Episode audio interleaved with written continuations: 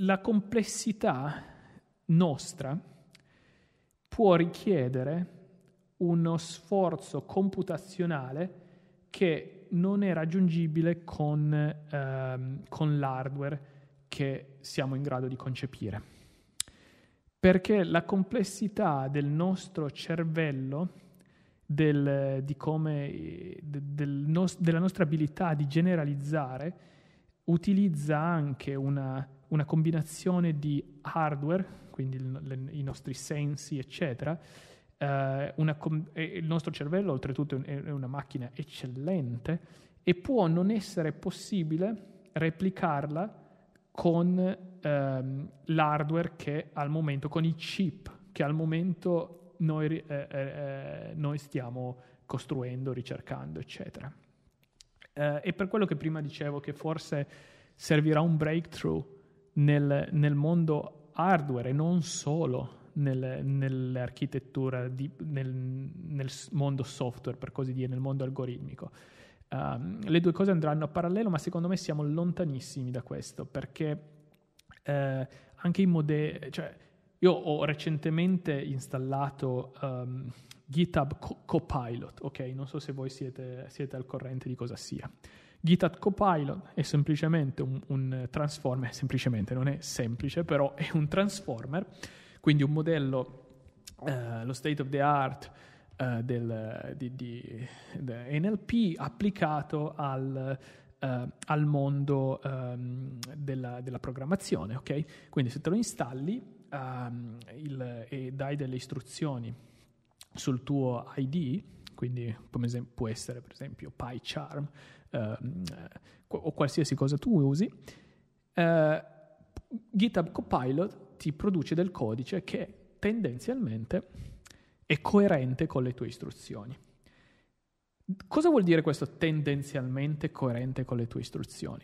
Vuol dire che ti fa davvero impressione, capisce, cioè il modello eh, e, e stato, ha fatto il training su delle, delle moli di dati uh, abnormi, humongous, e uh, riesce effettivamente a, uh, a, a, a tirare fuori delle cose che sono coerenti sembrano essere coerenti con le tue istruzioni. Il problema è che magari sono coerenti al 60% rispetto a quello che era la, la, la, la tua istruzione, ok? 60-70%. Quindi un, una persona, magari in modo un po' naive, potrebbe dirmi, bene, siamo adesso al 70%, ok, continuiamo a, iterate, iterate e facciamo la prossima versione. La prossima versione probabilmente sarà 75% alla capacità di, de- di generalizzare un'istruzione come potrebbe essere un umano. Poi continuiamo ad andare oltre con una prossima iteration, diventa 80%, 83%, 84% e qua tocchiamo di nuovo il concetto di asintotico. Il concetto di asintotico è difficile per un essere umano interna- eh, fa- farlo proprio perché non siamo abituati nel, nella nostra vita quotidiana con il concetto di asintotico. Però il, il, eh, per creare un AGI devi avere un, uno sviluppo che non sia asintotico, ossia devi a un certo punto essere in grado di romperla quella barriera e di superare quella capacità di generalizzare tipica dell'uomo. E non è detto che, che cioè, con il trend attuale non, non è detto che, che, che non rimaniamo eh, vincolati da, questa, da, questo limite asintotico. È quello che, sto cercando eh, di far passare come, come, messaggio, ossia che non è necessariamente vero che, che anche se qualcosa è sorprendente al 70%, come può essere oggi GPT-3, Um, ehm, GPT-3, sapete, il, il, uh, il, il, transformer di OpenAI, come può essere GitHub uh, Autopilot. Ecco, non è detto che la prossima iterazione o comunque le prossime 10, 20, 100 iterazioni ci portino a superare quello che sia uh, il benchmark umano, perché sì, diventa, sono, sono, eccezionali sotto certi punti di te, sotto certi aspetti, ma se non sono in grado di generalizzare come, come facciamo noi, può essere che ci sia proprio un limite nell'architettura, sia hardware o, o, o computazionale che sia, che non ci permette di andare oltre.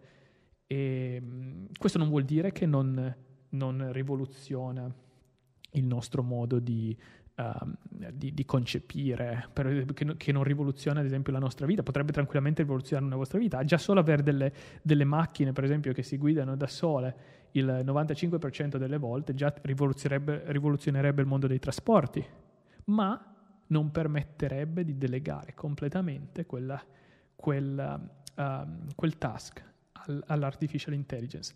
E se vogliamo davvero fare il salto di specie, dobbiamo riuscire a creare un'artificial intelligence che sia in grado di generalizzare eh, in un modo superiore rispetto al, eh, all'uomo.